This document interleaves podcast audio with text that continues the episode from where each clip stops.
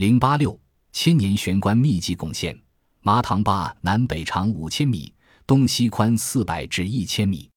其东西两侧耸立着三十多座石灰岩山峰，山峰四周的陡崖绝壁上悬挂着一具具棺木，清晰可辨。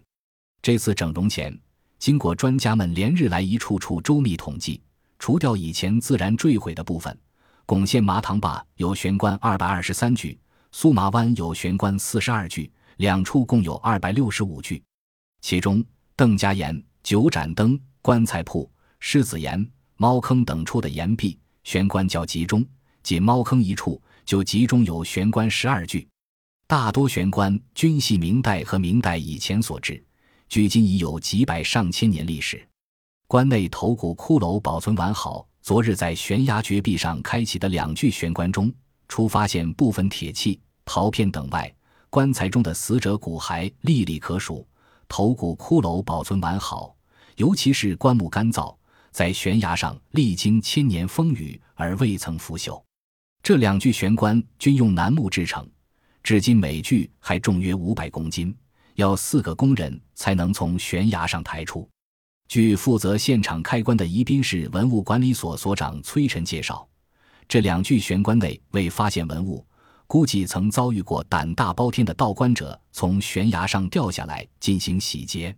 但明后两日还要继续开悬棺，从目前掌握的情况分析，肯定会有珍贵文物出现并给人惊喜。首先开工维修麻塘坝三仙洞长约一百米的岩区内的二十九具悬棺，即七具木桩式悬棺、十六具洞穴式悬棺、六具岩墩式悬棺。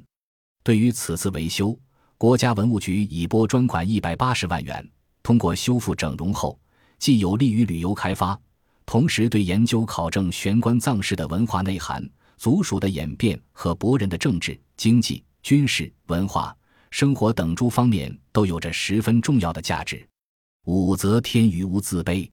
公元七百零五年十一月，中国历史上执政二十一年的女皇帝武则天病逝了。她的墓碑通高七百五十三米，宽二十一米，厚一百四十九米，但碑中不见唐代所刻一字。后人所加的文字也斑驳若离，若明若暗，模糊不清。武则天为什么在自己的墓碑上不刻一字？历代学者为此争执不休，聚讼纷纭。纵观诸说，大致有以下几种说法。其一，武则天自知自己执政中篡权改制，滥杀无辜，荒淫无道，罪孽深重，无功可计，无德可载，与其一笑后世，不如一字不捐。其二，武则天自认为她在位时扶植寒弱，打击豪门，发展科举，奖励农桑，即贞观之治，启开元全盛，政绩斐然，彪炳史册，远非一块碑文所能容纳，留下空碑一座，以示自己功盖过世。其三，武则天一生聪颖机警，常做惊人之举，立无字之碑，意在千秋功罪，让后人评说。持第一种观点的学者有岑仲勉、吕思勉等隋唐史专家，他们根据宋代著名学者朱熹的《通鉴纲目》和欧阳修的《新唐书》等史籍，认为武则天即使撇去私德不论，总观其在位廿一年实际，无丝毫政绩可计。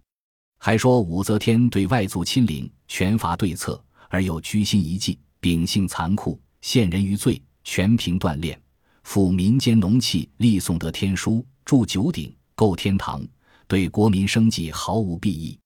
岑仲勉、隋唐史、吕思勉则在其两卷本《隋唐五代史》中，把武则天说成是暴君，说他使滥行人酷吏，所谓识人才也是他拉帮结伙，结党营私而已。持第二种说法的学者如范文澜、简伯赞等，他们援引的史料大致有唐代政论家陆制的《汉苑集》，南宋史学家洪迈的《容斋随笔》，明代杰出思想家李贽的《续焚书》。范文澜在《中国通史简编》第三册中论说道，武则天是一位刚强机智的政治家。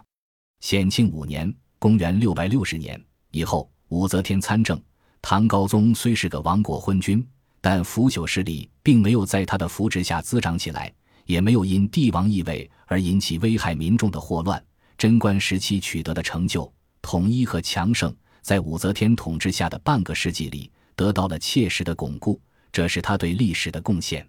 简伯赞在《中国通史纲要》中指出，武则天的打击门阀贵族和提拔普通地主做官的政策是符合当时社会发展趋势的，因此它的作用是积极的。武则天在巩固封建国家的边疆方面也做了不少工作。范文澜、简伯赞还指出，前线百姓自武则天死后，每逢麦收之际，纷纷来到无字碑前焚香四殿，追念武则天的功德，正如明代一位无名诗人在无字碑上题的诗中写的那样：前陵松柏遭兵险，满野牛羊春草齐，唯有前人怀旧德，年年麦饭似朝矣。持第三种说法的学者，在前人研究的基础上，